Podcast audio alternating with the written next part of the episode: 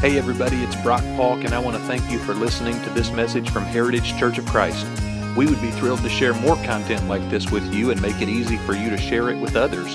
You can find more messages like this on our podcast, or you can download our smartphone app by searching for Heritage Church of Christ in your App Store. But most importantly, I hope this message encourages you to take a next step toward a thriving relationship with Jesus. Enjoy. If you're one of our guests, I'm especially thankful to have you joining us. I believe that human beings were designed for community. And our faith, if you're a believer, our faith needs community to help it grow. And so it's incredibly important, incredibly important for us to connect with one another as a regular part of our spiritual journey. And I'm especially glad this morning to be able to welcome our young children, some of our youngest members of our church those who are typically down the hall in the children's ministry wing during this time, but who are joining us for the service today. I had my doubts about the wisdom of asking the kids to sit through one of my sermons. But the rest of the ministry staff assured me that if the grown ups have to go through this every week, the kids can handle it once. So here we are. You know, it's true that one of the primary tasks of a faith community is to help pass on faith to the next generation. And I am so, so grateful that our church family makes that a priority. I'm thrilled to have the young children in here with us today. In fact, I want to give a quick message to all the parents of young children that if your kids make noise this morning in church, we're thrilled about that. Like we love, we love having them in the room. So please don't be embarrassed about it at all. But I also want to tell you that passing on faith to the next generation is actually the springboard for the series of messages that I've been sharing all summer. We have called this series of messages Flannel Graph Favorites, and that name refers to a, a teaching tool that was used for decades in children's Sunday school classes to teach kids like me the stories of the Bible. Now, a flannel graph, maybe you've heard me say already this summer, a flannel graph is really just a, a, board with some felt wrapped around it. It's not very complicated technology, but between the different images that could be placed on it, a flannel graph in the hands of a skilled Sunday school teacher who is equipped with some character cutouts could become a doorway to the world of the Bible. And I am forever indebted, forever indebted to the Sunday school teachers who invested their time and their talent to build a foundation of Bible knowledge in me when I was just a child. But I have discovered, as I've gotten older, that a bunch of the stories contained in this library, including a bunch of the stories that my Sunday school teachers taught to me using the flannel graph, a bunch of these stories are much more complicated than those teachers initially let on. Those teachers had to be careful when I was two, three, four, five years old. Those teachers had to be careful to prioritize the age appropriate aspects of the stories that we were studying and to soften the parts of the stories that were scary or confusing or violent. And that was wise. That was faithful. That was good ministry instinct for those teachers to be careful about what they were teaching in the presence of young children. But the fact of the matter is that we've been addressing in this series those complicated stories from the Old Testament that need to be re examined with a grown up perspective. Because with a grown up perspective, you can engage the parts of the story that maybe you earlier missed. With a grown up perspective, you can engage these stories in their entirety, even if it means dealing with the scary parts, even if it means dealing with the confusing parts. And together, with our collective perspective, we can discern what it is that these stories have to tell us about the God who made sure that these stories got preserved for us in the pages of Scripture. And today we're talking about an Old Testament story that frankly has caused a lot of spiritual heartburn. And it's a story that's found in the book of Joshua, beginning in chapter 5. We're going to put most of the pertinent verses up here on the screen for you, but you're welcome to follow along in your own Bible if you like. Before we dive in, I'm going to speak to the adults in the room, the grown ups in the room for just a moment, and give you a little clue and tell you about some uh, softer language I'm going to use today because of who all's in the room. I'm reminded that when my children were beginning to enjoy playing video games with me, we wanted to be careful about the language we were teaching them to use to describe what was happening in the games. And so, if, say, Mario or Luigi jumped on a turtle's back and squashed it, and then picked it up and threw it into a lake of lava, we didn't say that Mario destroyed the turtle. We said Mario eliminated the turtle. And since we have small children in the room today, I'm, going to use some language like that to help us navigate some issues that could be kind of thorny to talk about at lunch.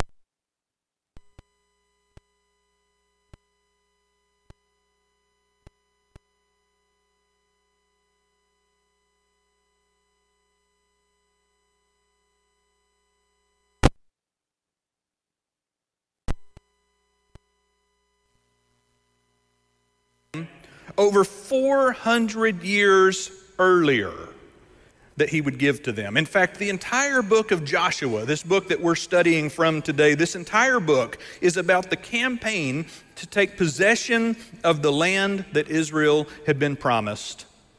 But the problem was that the promised land was not empty, void, and just waiting to be inhabited the promised land was occupied by several tribes of people, collectively known as the Canaanites or the Amorites, depending on which passage you're reading. Those are almost synonyms for one another. And it's a problem that they were there, not only because they're living in the places that the Israelites intend to live and have been promised that they can live, but also because the Canaanites, the Amorites, are known for their immoral behavior, for their wicked and idolatrous worship practices. If I was to describe for you the kinds of things that were common in Canaanite culture, the kinds of behaviors that were common in Canaanite worship, we couldn't say it in front of all of the children that are here in the room, but whatever you're thinking, go past that. It's worse. It's really bad. And it's described in other parts of the earlier books of the Bible. And so God promises, God promises to Israel that He's going to drive out these Canaanites, these Amorites from the promised land. And the first big demonstration of that happens after they cross the River Jordan and they come to the city of Jericho. We talked a little bit about Jericho last week. Archaeologists tell us that Jericho was a military outpost, probably like a fort. Our text is going to call it a city, but it wasn't a big place. Think more in terms of the Alamo and less in terms of San Antonio, right? We're thinking about a smaller place. Except Jericho had walls around it. It was a garrison that was meant to keep invaders out. And Joshua chapter 5, beginning in verse 13, says that when Joshua, who was one of the leaders of Israel, when he was near Jericho, he looked up and he saw a man standing in front of him. Now, this man had some unique characteristics about him. He saw a man in front of him with a drawn sword in his hand, and Joshua went up to him and asked, Are you for us? or are you for our enemies? This is a good question when you see somebody that's a stranger in a foreign land and they're carrying a sword and walking toward you, right? Are you on my team? Or are you on the other team? And the man's answer is neither. In other words, the man says, I'm not on your side and I'm not on your enemy's side, but as commander of the army of the Lord, I have now come. And then Joshua fell face down to the ground in reverence and asked him, What message does my Lord have for his servant? And the commander of the Lord's army replied, Take off your sandals, for the place where you're standing is holy. And the next thing you know, Joshua begins re- receiving instructions, and it, it makes a transition. It's not instructions from this man, although we can assume that this man was directly connected to the Lord. But God, uh, Joshua begins receiving instructions from the Lord himself about how to lead the Israelites to be witnesses to the fall of Jericho. And the instructions seem most unusual. The Lord says, I have delivered Jericho into your hands. Here's Joshua looking at Jericho already. And the Lord says, I have delivered in the past tense. I have delivered Jericho into your hands along with its king and its fighting men. March around the city once with all of the armed men. Okay, so we've got an army that we're going to assemble with some other Canaan or some other Israelite guys.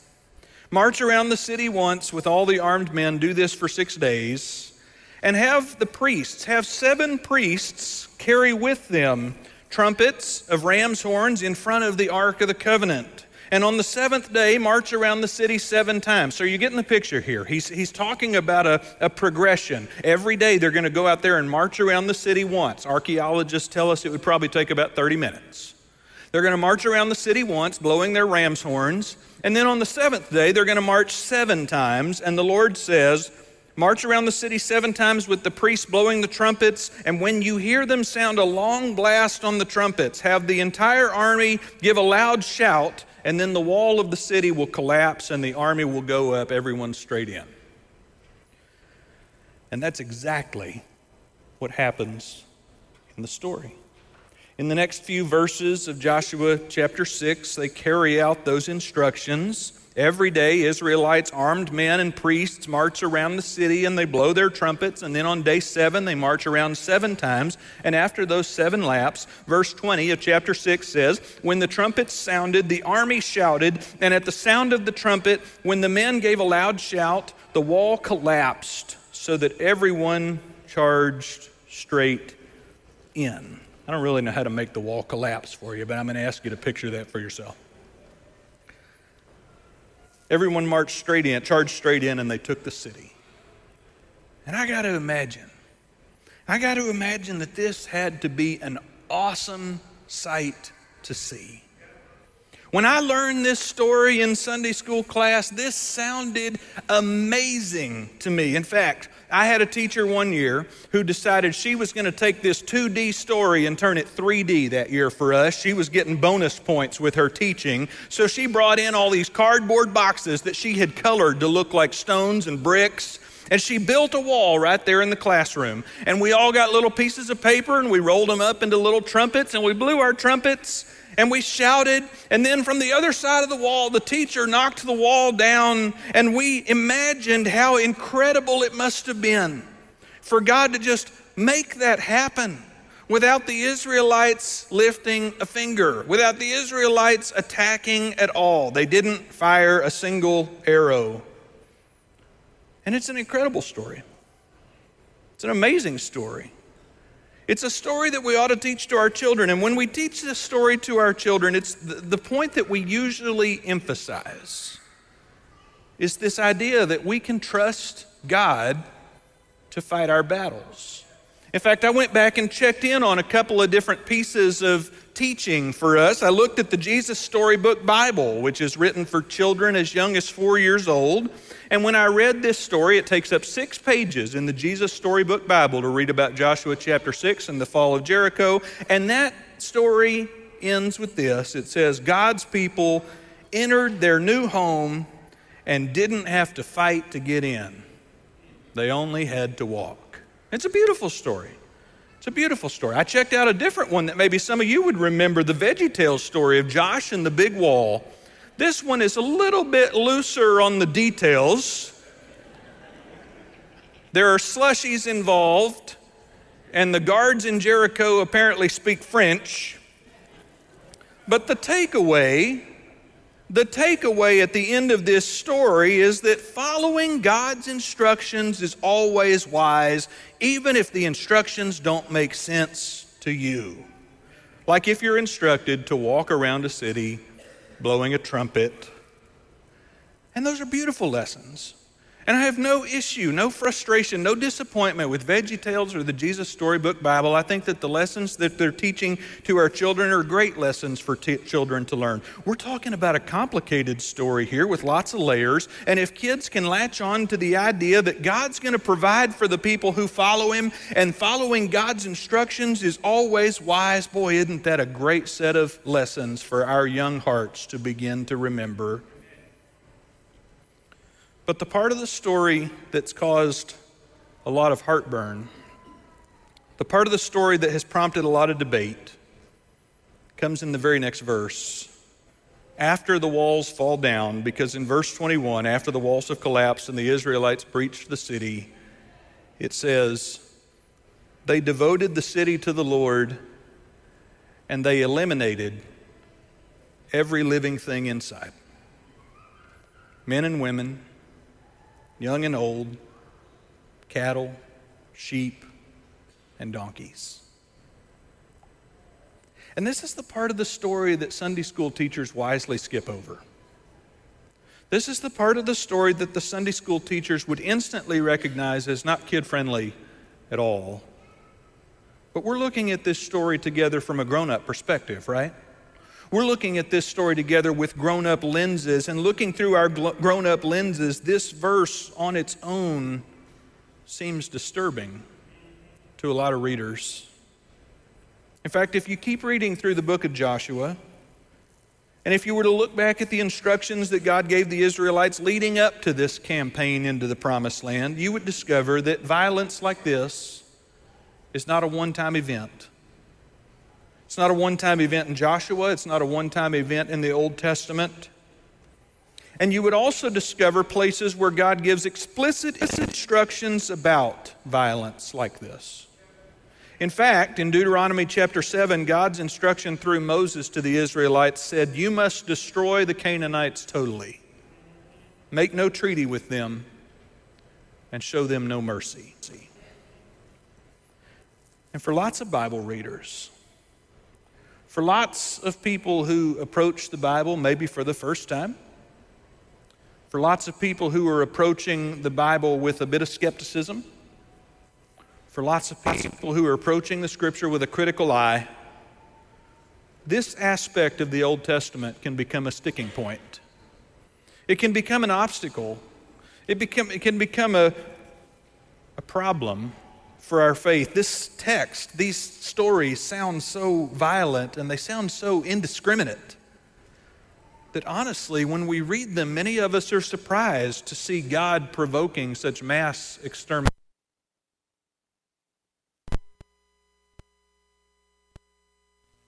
There are other stories in Joshua and other stories elsewhere in the Old Testament where God seems to command and approve of total destruction in warfare. We can't deny that the Old Testament is a violent text, a violent text. There are lots of battles that are fought in the pages of the Old Testament. There are reports of thousands upon thousands of casualties, many of which were carried out expressly in the name of God. And so the question that an adult perspective has to wrestle with as we read texts like these is what are these stories trying to teach us about God? What are these stories trying to tell us about the character of God? And this is not a new question.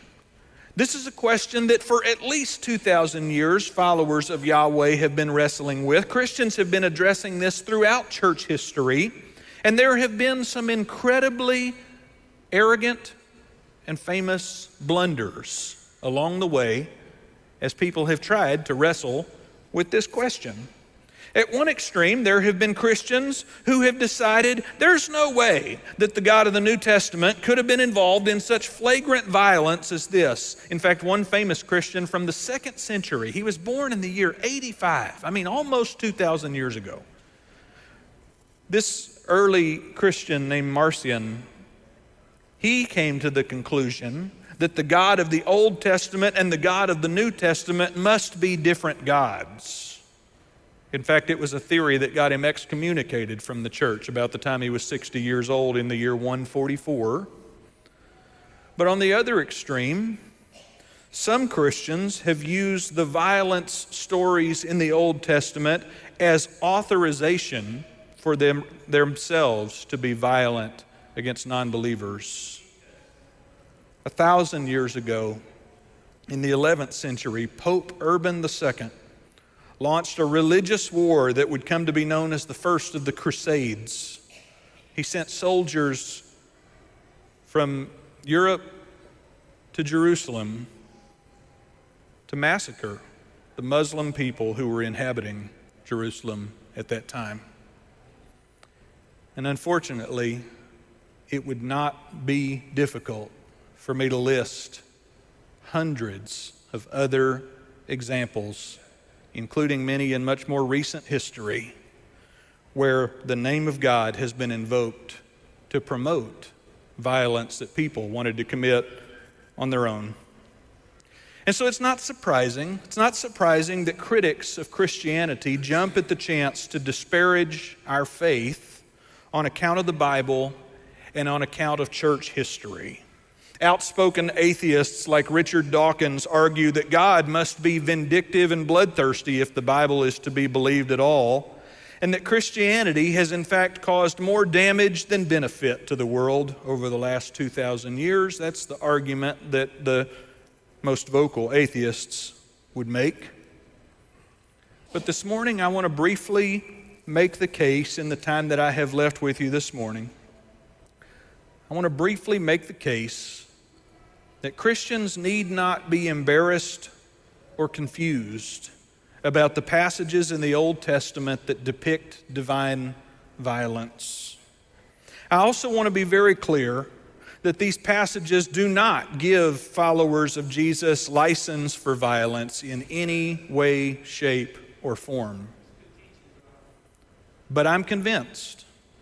I'm convinced that if we approach these texts as good Bible students, and we talk about this a lot about what it means to be a good Bible student, somebody who looks at the bigger picture, somebody who takes in all of the information that they can. I'm convinced that if we approach these texts as good Bible students, factoring in everything else that we know about God from what has been revealed to us, then these passages, these stories that depict this divine violence, can actually be a springboard for our faith instead of creating an obstacle to our faith. And the key to this whole thing, the key to this whole concept, is about recognizing how God is always true to His Word and God is always true to who He's told us He is. God is always true to what He has said He will do, and God is always faithful to who He has told us that He is. Now, we don't have enough time for me to do the deep dive that I would like to do here to expand every passage that's relevant to this, and that's good news. It's good news because it means that I'm not having to just go searching for a few random passages here and there. This message is pervasive throughout the pages of Scripture. This message of God's goodness God's continuity, God's consistency. This message is pervasive throughout all of the Old Testament and the New Testament. And I can recommend much further reading in the Bible and outside the Bible for those who are interested. But I want to mention just a few things this morning pertaining to the fall of Jericho story that make a big difference in the way we read it today. The first thing, and I made some allusion to this last week, is that the, the first item is about the wickedness of the people in Canaan, including the people in Jericho. Last week in my sermon about Rahab, I read part of a passage from Deuteronomy chapter 9 about that evil that God had observed among the people of Canaan. That evil I tried to secretly described to you a few moments ago and said it's even worse than you're imagining that it was. The evil that God had observed among the Canaanites, and how the reason, then in Deuteronomy 9, the reason God was going to drive them out of the land ahead of the Israelites was not because of the Israelites' righteousness, it was because of the Canaanites' wickedness. But what we didn't mention last week is that God had been watching that depravity escalate for hundreds of years. In fact, it was about 500 years before Joshua when God was speaking, making a covenant with Abraham in Genesis chapter 15, when God said, In the fourth generation after being slaves in Egypt, your descendants will come back to this place, for the sin of the Amorites or the Canaanites has not yet reached its full measure. And what we see in this statement from God to Abraham 500 years before the Battle of Jericho happened, what we see in this statement is that even though the people of Canaan were wicked in the ways they had lived, in the ways they had worshiped their manufactured gods, Yahweh had been patient with them. Patient beyond all measure of doubt that Yahweh had been patient with the people of Canaan as their evil progressed. I could point you to passages in Jeremiah and Ezekiel that would, that would reveal God's promise, where He says, I never, never destroy a nation without giving them a chance to repent. I will never destroy a people without accepting their repentance. God is consistent about this throughout all of the scripture. And so Yahweh was patient with the Canaanites. And this is exactly who God has told us that He is. You see, when God spoke to Moses on Mount Sinai back in Exodus, one of the most powerful moments that happens in that book full of powerful moments is when God reveals His nature to Moses personally. Exodus 34 says, the Lord passed in front of Moses, proclaiming about himself The Lord, the Lord, the compassionate and gracious God, slow to anger. Don't miss this. This is one of the most powerful couple of verses in the entire Old Testament. It's, it's worth highlighting, it's worth underlining in your copy of your Bible. But listen to what the Lord says about himself. Listen to all of these different descriptors. The Lord, the Lord, the compassionate and gracious God, slow to anger, abounding in love and faithfulness, maintaining love to thousands, and forgiving wickedness, rebellion, and sin. Yet, he does not leave the guilty unpunished. He punishes the children and their children for the sin of the parents to the third and fourth generation. When God explains to us who He is, when God walks by and he protects Moses from almost from certain instant death by covering Moses' face as God passes by with Moses in the cleft of the rock. When God reveals his identity to Moses, God says, "I'm a God who's full of mercy and justice." I'm a God whose character embodies grace and holiness. And so God's character demands that He is a God who is patient and forgiving and who also takes stubborn sin seriously. And in fact, when we look at the entirety of the whole story of Scripture, when we consider all of the words of the Old Testament and the New, when we consider the words of the law and the words of the prophets, when we consider the words of Jesus himself, we discover that God's plan has always been to call the world to repentance. That God's plan has always been to invite the world to change their ways, to point their faces toward the God who created them, and that God's plan has always included making a way so that sin could be forgiven and final judgment could be avoided. One of our most famous verses in all of Scripture, maybe the verse that's most well known in all of our society, John 3 16. For God so loved the world that he gave his one and only Son, that whoever believes in him would not perish. Right? This is the gospel we teach. This is the message we live. This is the story that has become ours is that God loves the world and there is a time when those who do not receive God's salvation will perish. This is our story, as difficult as that is to hear. But as I prepared for this lesson, and I, have got to tell you, I ached over the best ways to explain all of this. This may be the more challenging lesson we've done this summer. But as I prepared for this lesson, I was reminded that all of the characteristics that God has told us about Himself are good characteristics. In fact, I think you would agree with me. I think you would agree that the evil and the wickedness in the world needs an ultimate judgment by a good God. There's a professor at the Divinity School at Yale, Miroslav Volf. His name is hard for me to pronounce because he's from Eastern Europe. He grew up in Yugoslavia, in a part of the world that during the 1990s was war torn, decimated, and divided by all kinds of hostilities in the name of religion.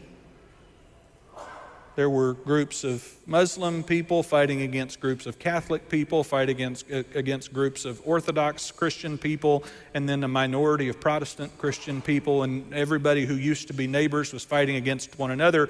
A quarter, a quarter of a million people became casualties to that war. Miroslav Volf lived in that part of the world during those days. And he writes this reflection about the evil that he saw and how it correlates to his faith in a good God. He says, I used to think that wrath or judgment was unworthy of God. Isn't God love? Shouldn't divine love be beyond wrath? God is love, and God loves every person and that's exactly why God is wrathful against some of them, he says. My last resistance to the idea of God's wrath, I'm still quoting Volf here. My last resistance to the idea of God's wrath was a casualty of the war in the former Yugoslavia, the region from which I come. According to some estimates, 200,000 people were eliminated and 300,000 were displaced. My villages and cities were destroyed, my people shelled day in and day out, some of them brutalized beyond imagination, and I could not imagine God not being angry. He says, or I think about other atrocities, and he goes on to list some that have happened even since the war in Yugoslavia. And he asks these rhetorical questions, quoting Volf again. He says, How does God react to carnage by doting on the perpetrators in grandfatherly fashion, by refusing to condemn the bloodbath but instead affirming the perpetrator's basic goodness? Wasn't God fiercely angry with them? Though I used to complain about the indecency of the idea of God's wrath, I came to think that I would not be able to follow a God who wasn't wrathful at the sight of the, God, of the world's evil. God isn't wrathful in spite of being love, he says. God is wrathful because God is love. That's the kind of message that can only be shared by somebody who has the lived experience of somebody like Miroslav Volf. But I know that when you turn on the news, when you read about crises that are happening in Yemen and Niger and Ukraine, when you read about atrocities that are happening because of criminal acts and behavior, when you read about abuses, I know that when you watch the news or read the news, your heart gets angry too. Your heart gets angry at those who seem stubbornly resistant to living as they were designed to live. Your heart becomes angry at those who have decided to rebel against the Creator. And deep down, deep down, it's good news for us that God has promised that one day all of the evil and the wickedness in this world will be dealt with. all of the evil and the wickedness in this world will be judged. And so you ask, why would a story like Joshua chapter 6 be placed in the pages of our Bible? Why would stories like this about divine violence be included in our scriptures? I believe these stories are included in our Bible to help us prepare ourselves for God's imminent conquest of fallen creation. I believe these stories are included in our Bibles to help us learn to take God seriously and to take God at His word. I have a favorite college professor who teaches at the college and graduate school levels. I took a number of classes with him.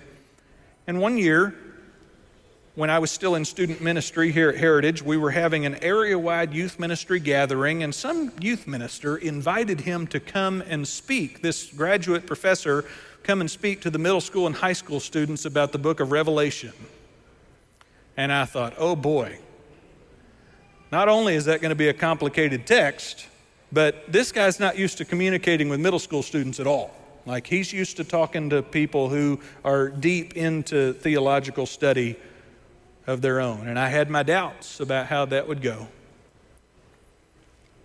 And he summarized Revelation in a way that was so memorable and so helpful, so useful, that even though I didn't write it down, I can still quote it today.